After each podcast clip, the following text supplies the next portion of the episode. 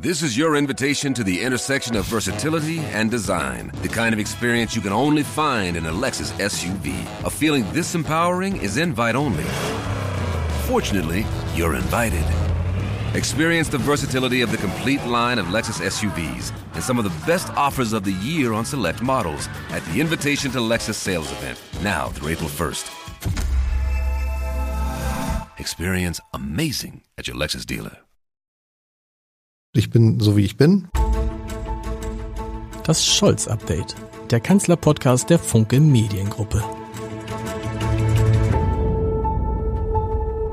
Herzlich willkommen. Der kürzeste Witz, der im Frühjahr 2021 im politischen Berlin erzählt wurde, der ging so. Olaf Scholz wird Bundeskanzler. Jetzt ist er es tatsächlich und die unglaubliche Geschichte eines Mannes, der belächelt und als Scholzomat verspottet wurde, den die eigene Partei bis heute wahrscheinlich nicht geliebt hat, ist in dem Buch Olaf Scholz der Weg zur Macht nachzulesen. Und dies, dies ist der Podcast dazu. Wir wollen im Scholz-Update in den nächsten Wochen, Monaten, Jahren, Jahrzehnten verfolgen, wie sich Olaf Scholz als Kanzler macht, ob die Ampelkoalition hält, was sie versprochen hat und ob Karl Lauterbach wirklich weiterhin in jeder Talkshow sitzt. Mein Name ist Lars Heider und ich freue mich, in der ersten Sendung mit dem Mann sprechen zu können, der sehr viele Biografien über Politiker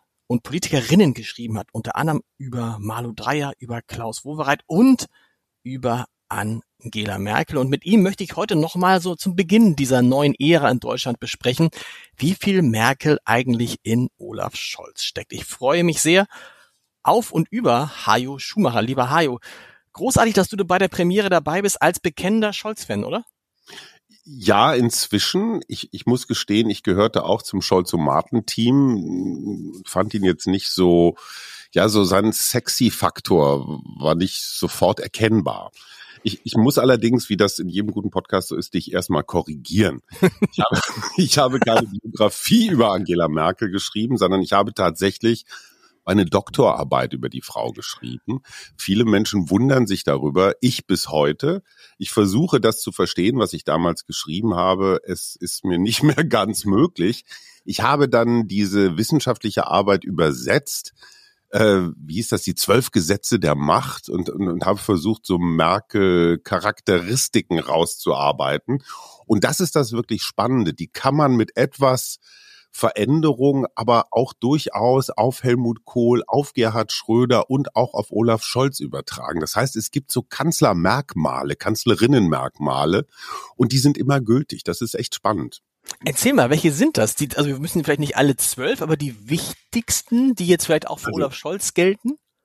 Äh, Angela Merkel und Olaf Scholz haben eines gemeinsam. Sie stehen so ein bisschen schräg zur Partei. Also Angela Merkel wurde ja auch nie geliebt. Im Gegenteil, die ist ja Parteivorsitzende geworden in dieser, die Älteren erinnern sich, in der Spendenaffäre, als das Monument Helmut Kohl abgewählt worden war 1998. Und alle die, die so potenzielle Nachfolger hätten sein können, Roland Koch und solche, die hatten auch irgendwie, waren die mit verstrickt. Und es war jetzt kein guter Moment, sich äh, für irgendein Amt ähm, als Kandidat hinzustellen. Dann haben alle gedacht, ja komm, dann nehmen wir die Frau aus dem Osten, die ist sauber, die hat mit diesen ganzen Spendengeschichten nichts zu tun. Und dann ist die so eine Übergangskandidatin, dann räumen wir die ab und dann äh, gehört der Laden wieder uns. Also Friedrich Merz äh, denkt das ja bis heute ähm, dass, dass er 20 Jahre, also diese 20 Jahre Merkel mal so ein bisschen ausradieren kann. Und Olaf Scholz war ja auch keiner, der gefeiert wurde, wo die Partei geschrien hat, oh, Olaf, Olaf. Gerhard Schröder auch nicht. Gerhard Schröder war Genosse der Bosse ja, der war irgendwie, stand immer unter diesem VW-Verdacht und Rotwein-Verdacht. Und auch Helmut Kohl, das glaubt man ja kaum noch, war damals in den 60er, 70er Jahren, als er seinen Aufstieg in Rheinland-Pfalz hatte, galt er als junger Wilder, als Rebell, der war gar nicht konservativ, nicht christlich, nicht schwarz genug. Also Bedingung ist es immer, dass du mehr bist als deine Partei. Und alle Das- die, die so 100% Partei waren, Edmund Stoiber war 100% Partei, ist nichts geworden. Ich fand auch Rudolf Scharping oder Oskar Lafontaine auf ihre Art waren auch so 100% Partei. Die konnten das alles runterbeten, das Godesberger Programm rauf und runter, aber das reicht nicht. Du musst auch so den anderen Teil der Gesellschaft erreichen. Aber das ist interessant. Das heißt, wenn man Karriere machen will an einer Partei, hilft es, wenn man Außenseiter ist? Das ist jetzt keine gute Nachricht für, für Kevin Kühner zum Beispiel, der ja schon jetzt als junger Mann gefeiert wird. Ja, das finde ich eine ganz interessante äh, Beobachtung von dir, weil man hat ja jetzt schon den Eindruck, dass Kevin Kühnert, so Generalsekretär, ist ja immer der erste Schritt zu, zu, zu weiterem. Ähm, machst du einen wirklich guten Punkt. Man kann natürlich sagen, der war früher für Enteignung und der kommt so von ganz hart links. Das ist auch gar nicht so richtig SPD, weil dafür gibt's ja eine Linkspartei. Also das könnte man sich gerade noch zurechtbiegen. Aber ähm, wenn Menschen zu viel Partei in sich haben, dann stehen sie in Deutschland und äh, man muss diesem Land mal wirklich ein Kompliment machen. Der Instinkt der kollektiven Wählerinnenintelligenz ist ist bemerkenswert. Also ein ganz feines Gespür dafür, wer kann diesen Job. Und ich meine, der wurde bislang neunmal in, in, in, diesem, in diesem Land seit dem Zweiten Weltkrieg vergeben. Also den gibt's nicht so wirklich häufig. Und da muss man schon wirklich sich überlegen, weißt du, in Italien hast du alle halbe Jahr neuen, da kannst du auch mal einen Fehler machen. In Österreich alle zwei Wochen. So, ja. Ist ein bisschen so wie Chefredakteur vom Abendblatt. Ja. Glaub, Da gab's noch weniger als neun. Aber das muss schon sitzen. Aber das ist ja nämlich interessant, dass die Menschen, die Wählerinnen und Wähler, wie Olaf Scholz sagen würde, das Gespür dafür hatten, die SPD ja aber nicht. Denn tatsächlich passierte bei der SPD ja etwas Ähnliches, wie du es eben von Merkel und der CDU beschrieben hast. Denn die wollten ihn ja schon, bevor er überhaupt in die Nähe der Kanzlerkandidatur kam, abräumen, nämlich damals, als er SPD-Parteivorsitzender werden wollte. Und da haben sich ja Kevin Kühner und die Jusos einen Spaß draus gemacht und am Ende auch ge- gewonnen. Natürlich mit dem Ziel, dass dieser Mensch komplett verschwindet aus der Partei, oder? Ja, und das ist ja auch das Interessante. Angela Merkel hatte damals die Sondersituation Spendenaffäre. Olaf Scholz hatte die Sondersituation Corona. So. Du schreibst es ja in deinem Buch, äh, ohne Corona wäre womöglich Olaf Scholz nicht Kanzler geworden und ohne Spendenaffäre Angela Merkel auch nicht. Also durch Corona hat ja Scholz das, das heiligste Heiligtum der Deutschen, nämlich die schwarze Null, die er von Schäuble quasi komplett nahtlos übernommen hat, hat er abgeräumt und äh, die Sozialdemokraten, die ja gern auch mal äh, so ein bisschen Schulden machen, um irgendwas zu finanzieren, für die war das so der Beweis, guck mal, der ist doch einer von uns, der klebt nicht sklavisch dran. Da kam also Olaf mit der Bazooka und sagte, komm, wir hauen jetzt mal raus. Das findet der Sozi dufte.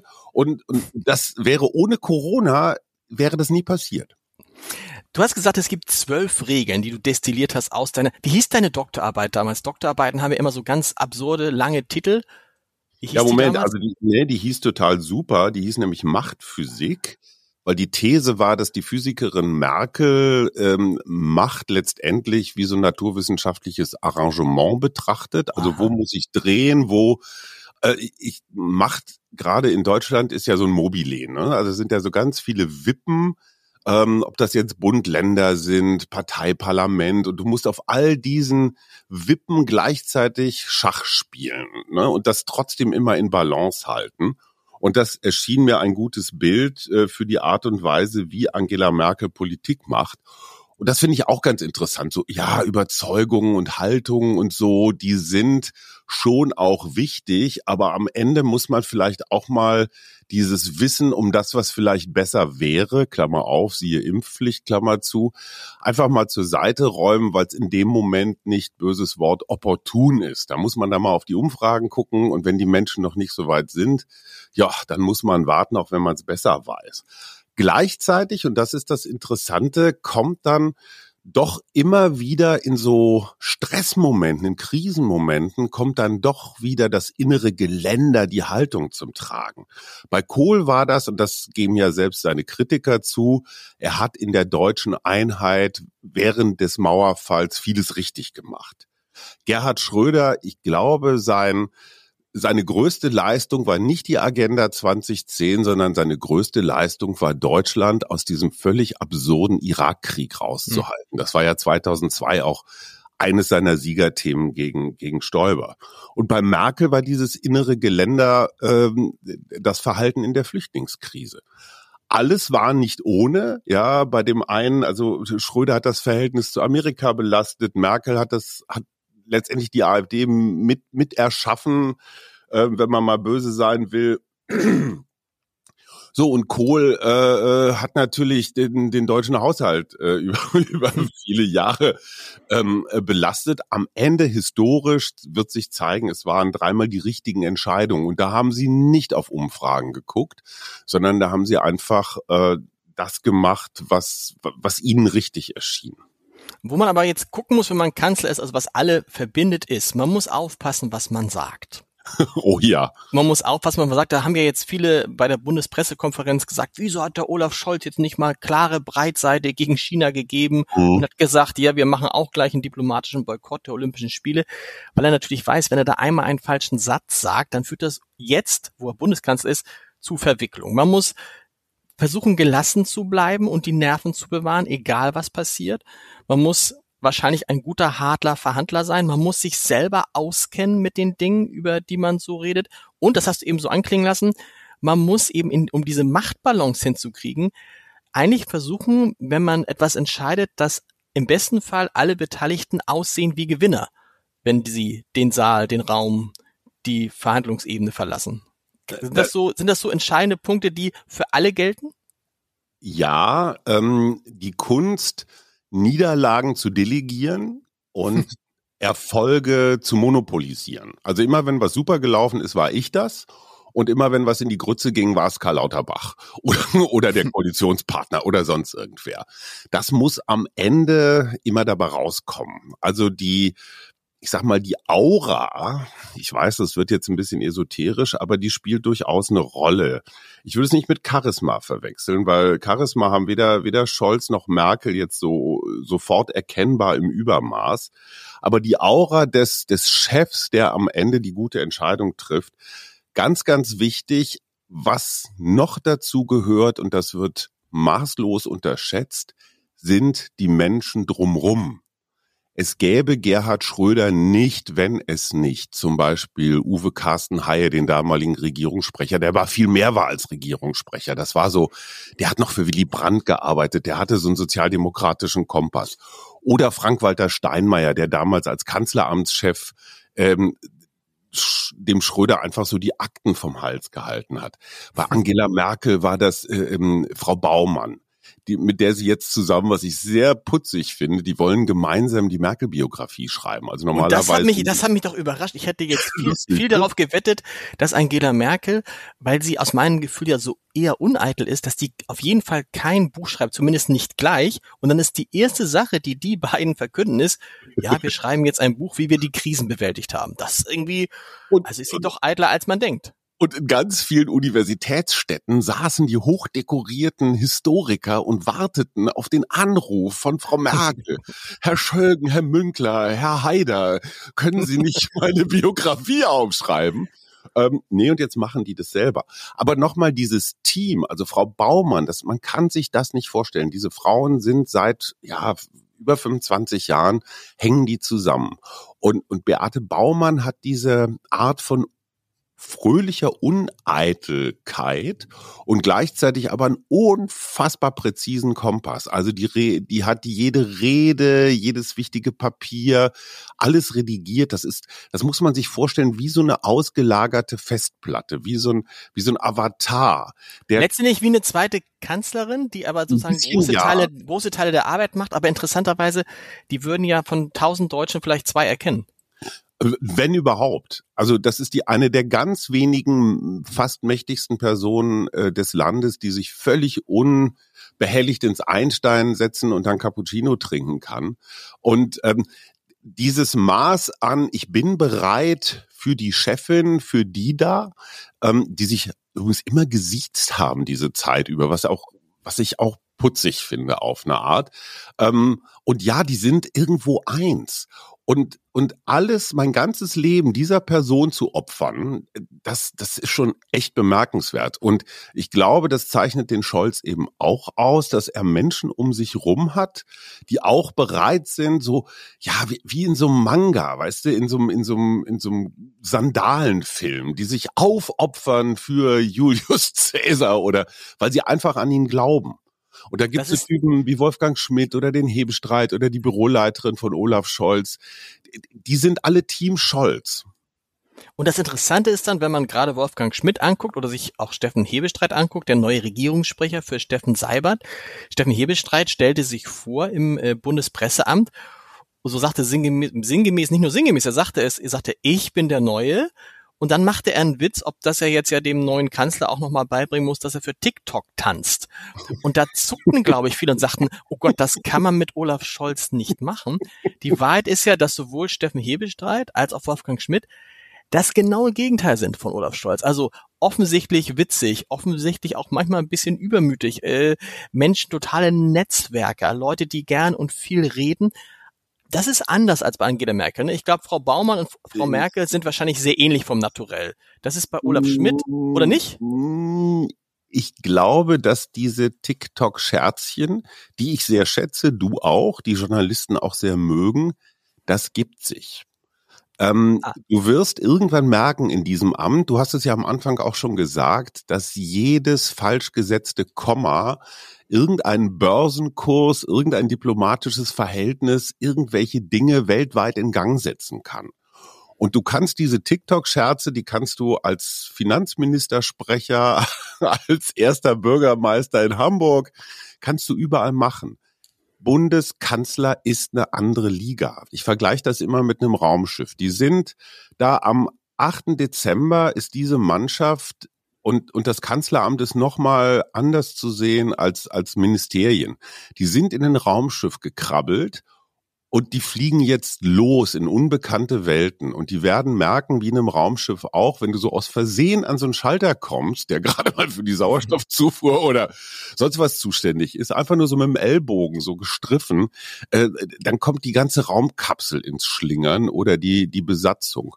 Und das, was wir an Angela Merkel ja als Journalisten immer so fürchterlich fanden, diese komplett ähm, zitatfreie Sprache. Also Angela Merkel konnte eine halbe Stunde lang reden und du hast ja hinterher als Journalist hast du dich gefragt, sag mal, was zitiere ich denn da jetzt mhm. Du hast nichts gefunden. Olaf Scholz hat diese Sprache schon seit frühester Jugend verinnerlicht. und die Sprecher und Sprecherinnen, die sind ganz genauso. Und die ganze Heiterkeit die ganze Heiterkeit, äh, die, die da jetzt so auch in dieser Starteuphorie noch, noch herrscht, die wird sich über die Jahre leider, aber vernünftigerweise komplett auf Null reduzieren. Das heißt, Wolfgang Schmidt, den ich eben beschrieben habe als sehr fröhlichen, mhm. jeden, jeden dutzenden, ähm, mhm. wirklich netten Kerl, der wird in drei, vier Jahren so sein wie Helge Braun? Ja, äh, das würde ich nicht ausschließen. Ich sag dir mal ein Beispiel. Du hast in deinem Buch ja diese bezaubernde Geschichte geschrieben, dass Olaf Scholz und Wolfgang Schmidt schon drei Jahre vor der Wahl zum Bundeskanzler erzählt haben, wie dieser Plan laufen soll. Ne? Wenn die Menschen erstmal kapiert haben, dass Merkel nicht mehr ist, dann werden sie keine Partei wählen, sondern sie wählen die Figur, die am merkeligsten, am zuverlässigsten, am, ja, vielleicht auch am, am ruhigsten daherkommt. Das finde ich eine schöne These. Und äh, jetzt stell dir einfach mal vor, Wolfgang Schmidt würde heute als Kanzleramtsminister überall rum erzählen, was sie für eine China-Strategie haben. Mhm. Wie also das Verhältnis zwischen Deutschland und China oder Deutschland und Frankreich oder oder oder oder mit den Grünen, ja. Wolfgang Schmidt macht jetzt schon eine Prognose, wie 2025 die Wahl ausgehen wird und dass die Grünen dann vielleicht verlieren und die FDP zulegt oder umgekehrt. Er wird den Teufel tun, wenn er das auch nur im vertraulichsten Vertrautenkreise erzählt, also in diesen klassischen Hintergrundrunden mit Journalisten, wo man dann halt so ähm, mal ein bisschen offener redet. Er wird es fressen. Er wird es um die Ohren kriegen und er wird den Teufel tun, es nochmal zu machen. Diesen Fehler machen alle mal am Anfang, dann gibt's richtig auf die Jacke.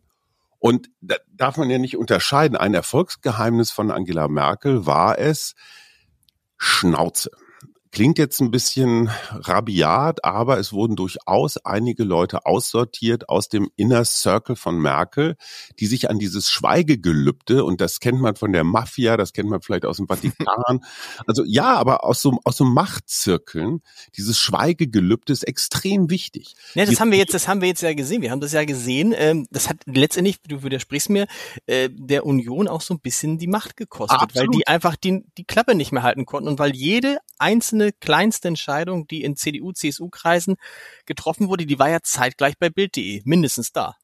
So, und wozu führt das? Das führt zwar dazu, dass ich jetzt als, egal ob als Merz, Röttgen, Söder, Laschet, das Gefühl habe, ich habe da jetzt so einen kleinen Millimetervorsprung in der Medienwelt äh, ergattert, aber meine eigene Machtposition langfristig wird dadurch erschüttert. Und da sind wir wieder bei der kollektiv, bei dem kollektiven Gespür der Wählerinnen und Wähler, die äh, die merken, dass das irgendwie so ein bisschen fischig und unseriös und tricky ist. Sowas, sowas wollen die Deutschen nicht. Wir sind da übrigens bei einem großen Grundsatzproblem. Wir Journalisten und auch Politologen sagen ja immer Transparenz und wir wollen doch wissen, wie Entscheidungen zustande kommen und auf welcher. Steht auch jetzt im Koalitionsvertrag. Großes Thema, ne? Mehr Trend, also es geht ja nicht nur um mehr Fortschritt wagen, sondern es geht auch um mehr Transparenz wagen. Wenn ja. man dann aber Olaf Scholz sieht, denkt man sich, Moment, äh, mhm. das wird wahrscheinlich nicht eingelöst werden und kann das auch gar nicht. Geht nicht. Geht nicht, weil, und das ist durchaus auch Kritik an unserer Adresse. Wir neigen natürlich zur sofortigen Zuspitzung, zur sofortigen Polarisierung und nehmen uns jetzt nicht mal die Zeit. Also ich sage mal das Beispiel. Olaf Scholz sagt, ich bin auch Kanzler der Ungeimpften.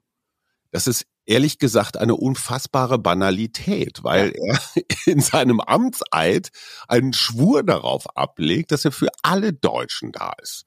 Und, und ja, auch die Ungeimpften, sorry, sind Deutsche. Auch die gehören zu den 81 Millionen seiner Landsleute, für die er jetzt Verantwortung trägt.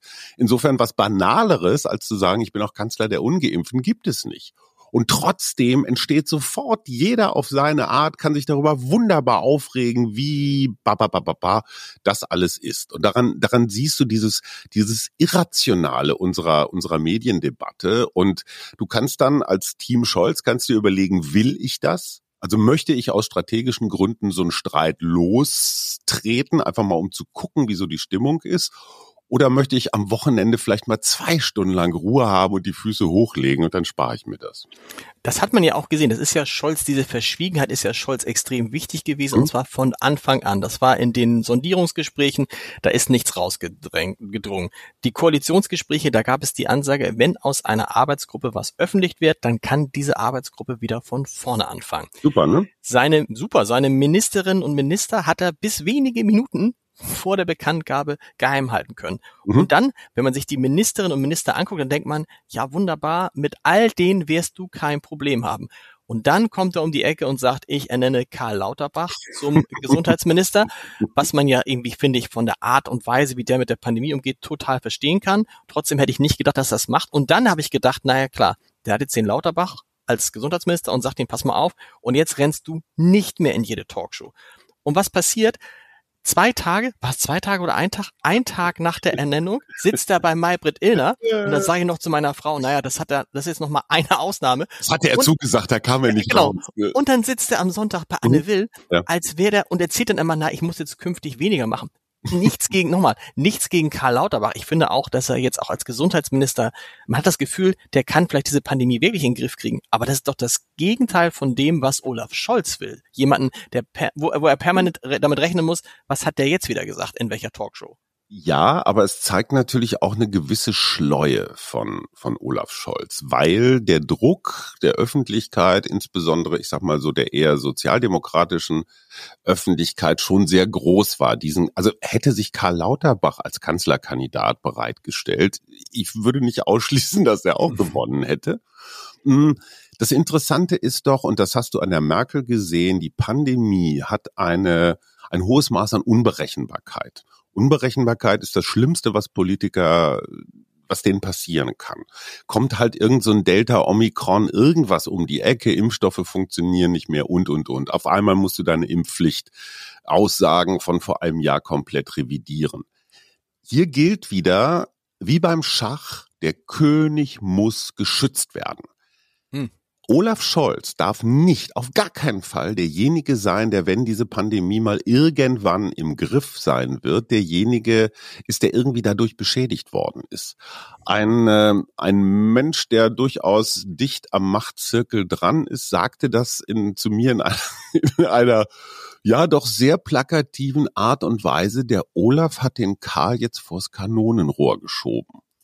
Das heißt also, wenn der nächste Corona-Kracher losgeht, was immer das ist, dann fliegt Karl Lauterbach diese Kanonenkugel um die Ohren. Und die entscheidende Frage ist, äh, wird er es schaffen, so Münchhausen-mäßig drauf zu reiten oder ballert sie ihn einfach weg?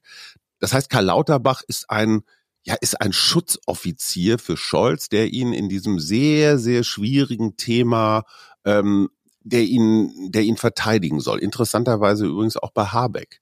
Das große, große Thema nach Corona innenpolitisch wird sein, woher kommt der ganze grüne Strom, den wir brauchen, um unsere Industrie, unsere Autos, unseren grünen Wasserstoff, die Bahn und, und, und, das alles klimagerecht auf den Weg zu kriegen. Ne? Im Moment haben wir zu wenig Windräder, zu wenig Solarzellen. All das reicht nicht aus für den vielen Strom, den wir brauchen. Das macht Robert Habeck. Und niemand wird sagen können, der Scholz ist schuld, dass wir zu wenig Windräder haben, sondern Habeck ist schuld. Und so erklärt sich auch diese Lauterbach-Frage, denn genau. hätte, hätte, hätte Olaf Scholz jemand anderen genommen, ne, mhm. dem man nicht so viel Expertise zugetraut hätte, und es wäre irgendwann schiefgegangen, dann wäre es auf ihn zurückgefallen, weil alle gesagt so. hätten, siehste, hättest du mal den Lauterbach genommen. Jetzt genau. ist aber aus Sicht der Öffentlichkeit, übrigens auch aus Sicht der Opposition, äh, die, hm. die, der Mann genommen worden, den alle wollen. Also an ihm kann es genau. jetzt nicht liegen. Scholz hat sozusagen, was, was, die, was die Wählerinnen und Wähler angeht, alles richtig gemacht. Und im Idealfall geht es gut aus, verrückt. Dann ist es natürlich auch Lauterbachs Verdienst, aber vor allen Dingen ist es das Verdienst von Olaf Scholz, der über seinen Schatten gesprungen ist und diesen, sag mal, für seine, guck dir die anderen Ministerinnen und Minister an, das ist ja ein Paradiesvogel, Karl Absolut. Lauterbach im Vergleich, oder? Ja, ja. Und, und, und wie du sagst, es ist für, für Scholz eine Win-Win-Situation. Wenn Lauterbach diese Pandemie überlebt, dann kann Scholz sagen, seht ihr, ich bin über meinen Schatten gesprungen und habe diesen Lauterbach, auch wenn er kulturell mir sehr, sehr fern ist, habe ihn zugelassen. Wenn Lauterbach nicht performt, kann er ihn abräumen und sagen, habe ich ja gleich gesagt. Und was du sagst, ist völlig richtig. Wenn er irgendeinen unbekannten Experten genommen hätte, wäre alles auf ihn gefallen, also an, an, an Problemen, wäre auf Scholz direkt äh, durch, durchgeflogen. Und auch das ist übrigens eine Kanzlerfähigkeit, die man nicht gering schätzen sollte. Dickköpfigkeit ja, aber an der richtigen Stelle. Und in diesem Fall ist Olaf Scholz, und ich glaube, da sind wir uns einig, er war jetzt nicht der Superfan von Lauterbach. Er hat er hat sich, so wie du das auch beschreibst, er hat sich dann einfach mal zurückgezogen, eine Nacht drüber geschlafen und festgestellt, am Ende bringt es mehr Vorteile mit Lauterbach als ohne und hat das ganz pragmatisch entschieden. Und es gibt andere Politiker, und da sind wir wieder bei diesen Parteisoldaten, die müssen dann unbedingt bei ihrem Wort bleiben. Hm. Die dürfen ihre Entscheidung nicht korrigieren. Und Scholz ist in der Lage, an der richtigen Stelle sie Lauterbach zu korrigieren. Wichtig, ohne dass es wie eine Korrektur aussieht. Und man muss ja sagen, also ich weiß nicht, wie es dir ging, auch ich war kein Fan von Karl Lauterbach, bis die Pandemie begann. Dann hat er mich am Anfang ein bisschen genervt, aber mit der Zeit habe ich gedacht, okay, wenn einer weiß, worum es geht und wenn einer auch in der Regel die richtigen Sachen vorhergesagt und gefordert hat, dann war das ja Karl Lauterbach. Das heißt, dass es da sozusagen ein, ein Erkenntnisgewinn, einen ja. Prozess gibt, das hat, hat ja auch bei vielen anderen eingesetzt, insbesondere auch bei vielen äh, Menschen da draußen, die ja auch Karl Lauterbach jetzt nicht so geliebt haben vor der Pandemie. Auf der anderen Seite, die Lauterbach-Strategie ist natürlich auch eine ganz tückische. Ne? Wenn du wirklich jeden Tag äh, in der Talkshow sitzt oder ein langes Interview gibst, dann hast du nach einem Jahr so viel gesagt und so viel prognostiziert, dass immer auch das Richtige dabei ist. Also das ist einfach durch die schiere Menge. Ich meine, ich kenne das aus meinem journalistischen Schaffen. Ja, ich versuche immer möglichst viel zu schreiben, um das, was ich vor zwei Wochen geschrieben habe, einfach vergessen zu machen. Ähm, Egal, äh, Karl Lauterbach ist sicherlich ein Experte. Ich frage mich jetzt mal ganz praktisch, so ein Tag hat nur 24 Stunden und selbst wenn ich keine Partner, Partnerin habe, wenn ich mich salzarm ernähre, wenn ich nur drei Stunden Schlaf brauche, dieses Gesundheitsministerium ist ja nicht nur Corona. Ob das die Krankenhäuser, die Ärzte, diese ganzen Ärzteverbände, die Krankenkassen, die Pharmaindustrie, das ist ein so vermachteter Laden. Da ist, da ist so viel zu tun. Ich sage nur Running Gag, die elektronische Gesundheitskarte, die schon äh, Ursula Schmidt, Gesundheitsministerin bei Gerhard Schröder versprochen hat, die gibt's bis heute nicht. Und ähm, da ist einfach richtig viel zu tun. Wie willst du das in eine 24 Stunden, sieben Tage Woche hinkriegen? Also irgendwann ist mal Schluss mit mit mit Talk, glaube ich. Wenn es einer schafft, dann Karl Lauterbach. Aber ja. Talkshow zeigt auch, das hat Gerhard Schröder neulich so schön gesagt, wenn du bekannt werden willst, dann musst du in diese Talkshows gehen. Das hat ja selbst Olaf Scholz, der diese Talkshows hast, in der Phase, als er Kanzlerkandidat war, gemacht. Und dann zeigt sich halt, wie schnell du dann ein populärer Politiker werden kannst, nur weil du im Fernsehen präsent bist. Ich finde, das gilt ja auch für viele Journalistinnen und Journalisten. Man, ja. also ich, ich, kannte Christina Dunz gar nicht so gut. Ich kannte ja. Melanie Ammer nicht so gut. Ich glaube, Robin Alexander ist durch Markus Lanz und andere ja. zu einem der bekanntesten Journalisten Deutschlands geworden. Es gibt wahrscheinlich noch welche, die genauso gut sind wie er. Ähm, ich habe jetzt dich extra nicht erwähnt, Hajo, ne? Aus Nein, aber Lars, ich kannte doch auch keinen Mensch bis ein paar, bis vor ein paar Wochen. Und jetzt schreibst du dieses Scholz-Buch und, und überall, ja, du bist mit Ingo Zamperoni dicke, du kennst jetzt auch alle, ja. Du bist der neue Robin Alexander und äh, du siehst doch an dir selber, wie das funktioniert. Dein Leben wird sich verändern. Du gehst morgens zum Bäcker und die Menschen sagen, oh, ich habe sie gestern im Fernsehen gesehen. Und du willst dann ein Kompliment dafür haben, was du Kluges gesagt hast. Und die Leute sagen, ja, der Schlips, der ging aber gar nicht. Deshalb, deshalb ist es wahrscheinlich auch schwierig für Karl Lauterbach, sich da wieder rauszuziehen, oder? Weil das ist schon, es, es fixt einen so ein bisschen an.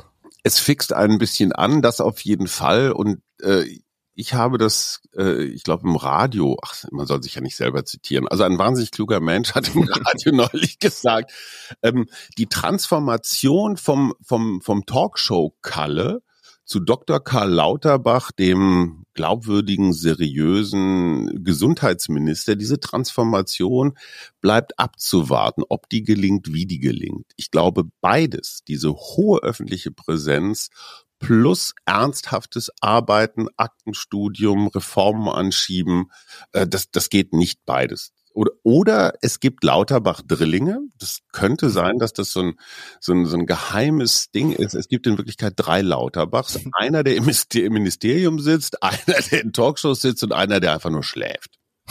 Was hast, wie fandst du denn dann Olaf Scholz Auftritte zuletzt? Es gab ja auch, das hat mich überrascht, Auftritte ja. von Olaf Scholz in Formaten, wo ich gedacht hätte, das macht der nie.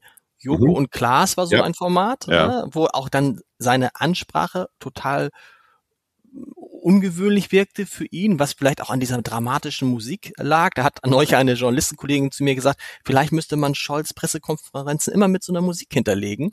Dann kriegen, die, dann kriegen die, dann kriegen die eine andere Spannung. Das andere war, das hat mich fast noch mehr überrascht, war, dass er bei Ein Herz für Kinder von Bild war so. Und dort irgendwie die Spendensumme am Ende enthüllt hat, was mhm. früher mhm. der, der Chefredakteur der Bildzeitung nur gemacht hat. So, und dann sieht man ihn wieder in der Bundespressekonferenz sitzen und einige Kollegen, mit denen ich sprach, sagten, wir müssen ihm jetzt sagen, dass er auf die Fragen antworten muss. In welche Richtung, ich weiß nicht, in welche Richtung wird er, welche, wo, wo haben wir jetzt den echten, den wahren, den neuen Scholz eventuell gesehen? Ich, ich glaube, er, er wird so bleiben, wie er ist, aus den Gründen, die wir vorhin genannt haben. Trotzdem kommen dann auf einmal so Momente, wo du denkst, huch, das traue ich dem, habe ich dem Scholz gar nicht zugetraut. Ja, und das ist auch ganz interessant für, ich sag mal, Kanzler agieren. Ähm, ich bin Kanzler auch der Ungeimpften, bedeutet, ich bin Kanzler auch der Joko- und Klaas-Fans. Das ist jetzt in der Generation Scholz kein wirklich übliches Format. Ne? Du, ich, Scholz, wir gucken eher so Bergdoktor oder sowas. Joko und Klaas mit ihrer Pro-7-Show sind unfassbar erfolgreich. Das sehe ich an meinen Söhnen oder auch so, ich sag mal, in der Generation bis 40. Äh, und es ist schlau, da einmal hinzugehen. Und allein die Tatsache, dass wir zwei Journalisten jetzt darüber reden, Scholz war bei Joko und Klaas, das reicht als, ich sag mal, als Coolness, als äh, zeitgemäß Vorrat für die nächsten Jahre. Das heißt, er muss jetzt nicht in jede Sendung gehen, sondern er geht da nur einmal rein. Und dann erzählen wir uns das, dann steht das in jedem Porträt, dann steht das in jeder 100-Tage-Bilanz von Scholz. Bei Bild ist es natürlich so eine Grundsatzentscheidung. Schröder hat Bild Bams Glotze gesagt, braucht man nur zum Regieren. Ähm, du musst als Kanzler von Anfang an dich entscheiden, äh, inwieweit du mit diesem ja doch sehr lautstarken Boulevardmedium agierst. Die Merkel, das ist kein großes Geheimnis, fühlte sich Friede Springer immer durchaus verbunden. Ich weiß nicht, ob man von Freundschaft reden kann, aber die kannten sich und ich glaube, die mochten sich auch ganz gerne. Friede Springer hat immer fürchterlich darunter gelitten, wenn die Merkel in der Zeitung äh, äh, naja, so richtig vermöbelt wurde sie nicht. Interessanterweise wurde sie bis auf die Flüchtlingskrise eigentlich häufig so ein bisschen aus der Schusslinie genommen und ihre Leute wurden eher so ähm, zugerichtet. Also Bild ist, die müssen halt dann irgendwann auch so das erste Interview im Kanzlerbüro. Ne? Das sind so diese Geschichten, die die die Bild so diesen Hauch von Exklusivität geben. Ich finde es auch unglücklich, wenn man in der Woche vorher noch drei renommierte Corona-Wissenschaftler irgendwie als äh, äh, als Monstren darstellt. Und das war am gleichen Tag, glaube ich. Ne? Das mhm. abends die Gala war. Übrigens Habeck und Baerbock, die ja kulturell noch entfernter von Bild sind, waren auch da. Das ist, ich würde mal sagen, sowas wie ein Zeichen des guten Willens wir sind bereit, dieses Land mit unserem neuen Schlachtruf gemeinsam zusammen auf ein Team orientiert zu führen. Wir geben euch jetzt mal hier so ein bisschen Kredit und jetzt lasst uns mal das nächste halbe Jahr hier in Ruhe machen, weil das dauert jetzt ein bisschen, bis wir in die Gänge kommen. So betrachte ich das. Und wie gesagt, Scholz wird nicht bei jeder Bildzeitungsveranstaltung sein. Er wird nicht in jeder Joko und Klaas Sendung sein. Das reicht jetzt. Und du musst ja auch immer überlegen, Helmut Kohl, da sind wir wieder bei so Kanzlergemeinsamkeiten, hat das Jahr ähm, so in mehrere Phasen unterteilt. Und er hat gesagt, Sommerferien und Weihnachtszeit, das sind immer so, ja, so, so Pausenzeiten. Alles, was du bis da gemacht hast, ist okay, aber dann fängt eine neue Phase an. Nach der Sommer, nach den Sommerferien fängt eine neue Zeit an. Und ich glaube, dass jetzt diese Weihnachtstage nochmal, ja, so ein bisschen was Experimentelles sind. Ich glaube, ab 1. Januar wird zurückregiert. Du hast es schön beschrieben. Ich glaube tatsächlich, es reicht wahrscheinlich. Du setzt diese, diese Duftnoten und wenn du Kanzler bist, dann brauchst du gar nicht so viel. Das ist so ähnlich wie wenn du als Kanzler was sagst, dann musst du wahrscheinlich als Oppositionsführer das 30 Mal wiederholen. Als Kanzler reicht genau. es irgendwie einmal. Ich finde einen interessanten Satz, den Olaf Scholz gesagt hatte bei der Übergabe des Kanzleramtes. Da muss man ja auch mal sagen, so einen friedvollen Machtwechsel, so einen vorbildlichen Machtwechsel, wie wir ihn hier in Deutschland erlebt haben, habe ich erstens selten gesehen in der Vergangenheit äh, in diesem Land und auch in anderen Ländern gibt es sowas, glaube ich, gar nicht. Interessant war aber der Satz bei der Übergabe, äh, den Scholz gesagt hat. Er hat nämlich gesagt, so viel wird sich ja gar nicht ändern im Kanzleramt. Mhm. Sagt er das zur Beruhigung der Mitarbeiterinnen und Mitarbeiter da? Oder sagt er das, weil er in Wahrheit natürlich sich selber als ja, Merkel 2.0, als männlicher Merkel positioniert hat und den Leuten klar ist, naja, der regiert eigentlich so ähnlich wie Angela Merkel. Also Angela Merkel hatte ja dieses Bild mit der ruhigen Hand. Ähm, Gerhard Schröder hat gesagt, äh, wir werden nicht alles anders, aber vieles besser machen. Das Kontinuitätsversprechen, also da tut sich gar nicht so viel. Das wird ja auch jede, wenn du deine Kfz-Versicherung wechselst, wird dir der Versicherungsvertreter auch sagen, Herr Haider, da, da, da ändert sich gar nichts. Wenn du dann die, die allgemeinen Geschäftsbedingungen durchliest, wirst du feststellen, dass sich eine ganze Menge ändert der Vergleich Merkel-Scholz stimmt, was diese, ich sag mal, öffentliche Darstellung angeht, wobei Merkel bei Joko und Klaas fällt mir schwer.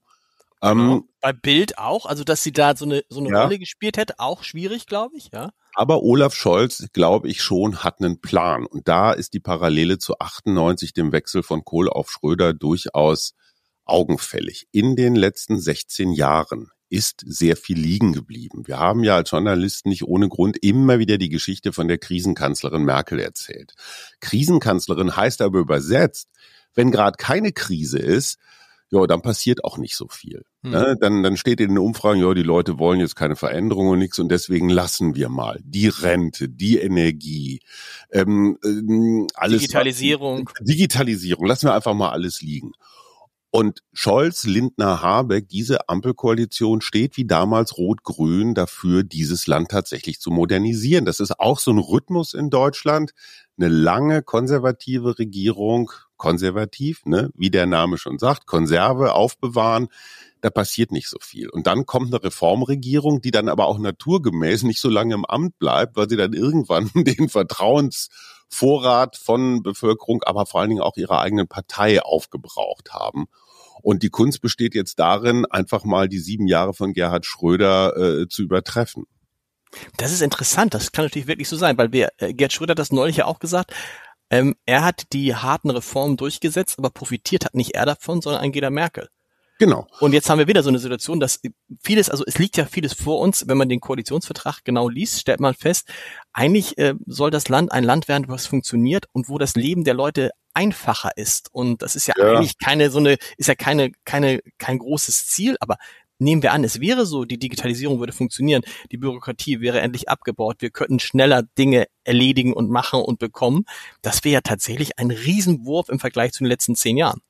Ja, wäre, äh, und da sehen wir dann auch gleich wieder die Grenzen von so einer Kanzlerschaft. Digitalisierung ist so ein Schlagwort, unter dem jeder was anderes versteht.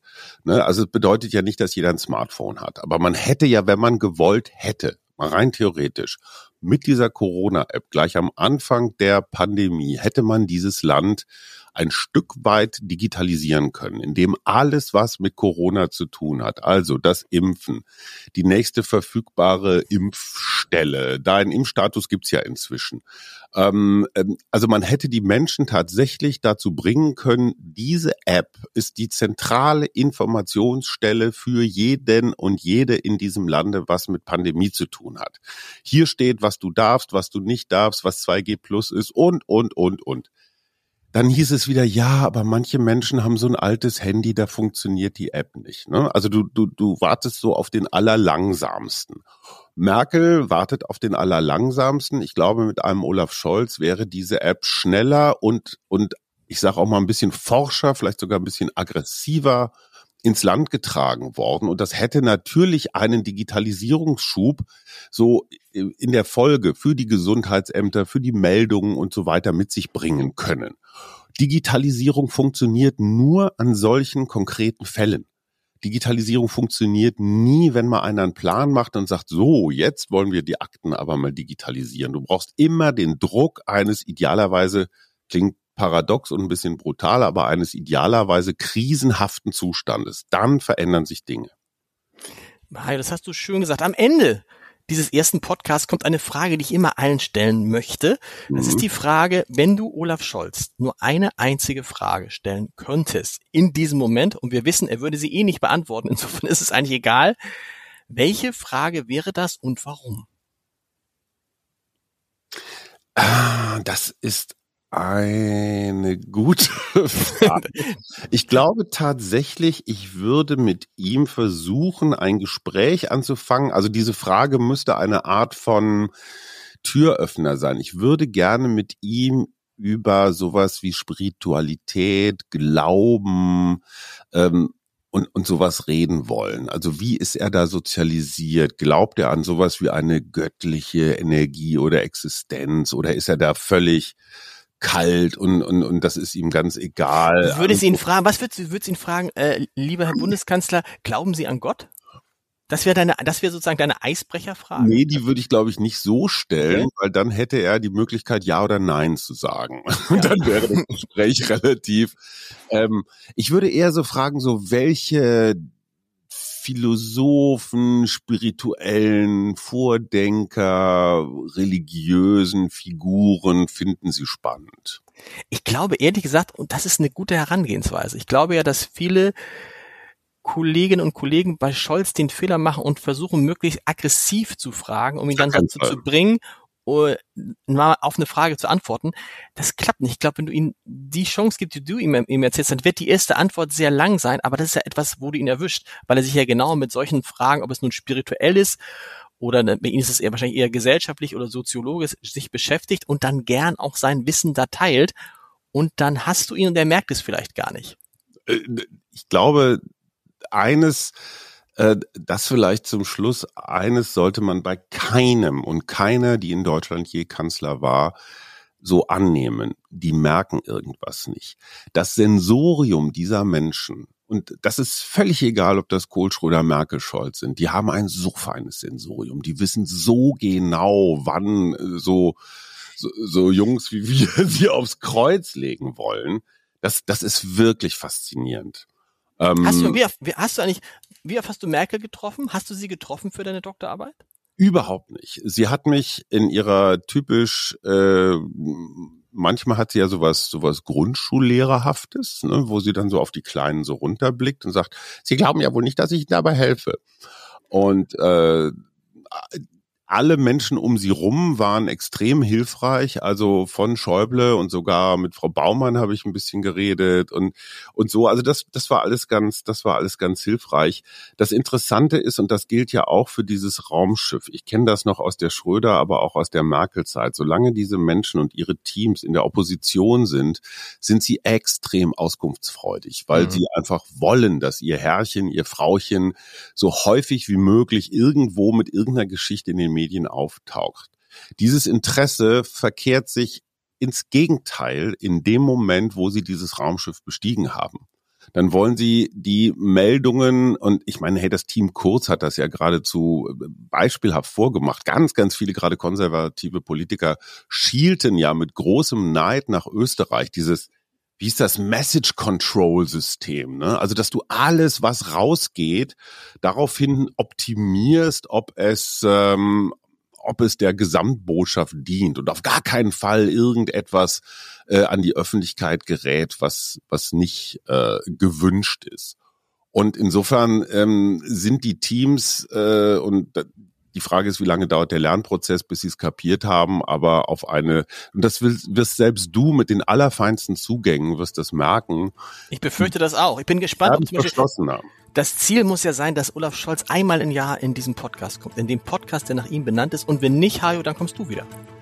Ich finde, das ist eine schöne Alternative, wobei ich ein bisschen auch mit dem Amt des Bundespräsidenten liebäugle, aber das wirklich nur unter uns. Vielen Dank. Bis, bis zum nächsten Mal.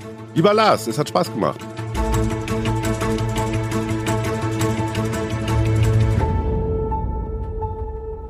Weitere Podcasts vom Hamburger Abendblatt finden Sie auf abendblatt.de slash podcast. Ein Podcast von Funke.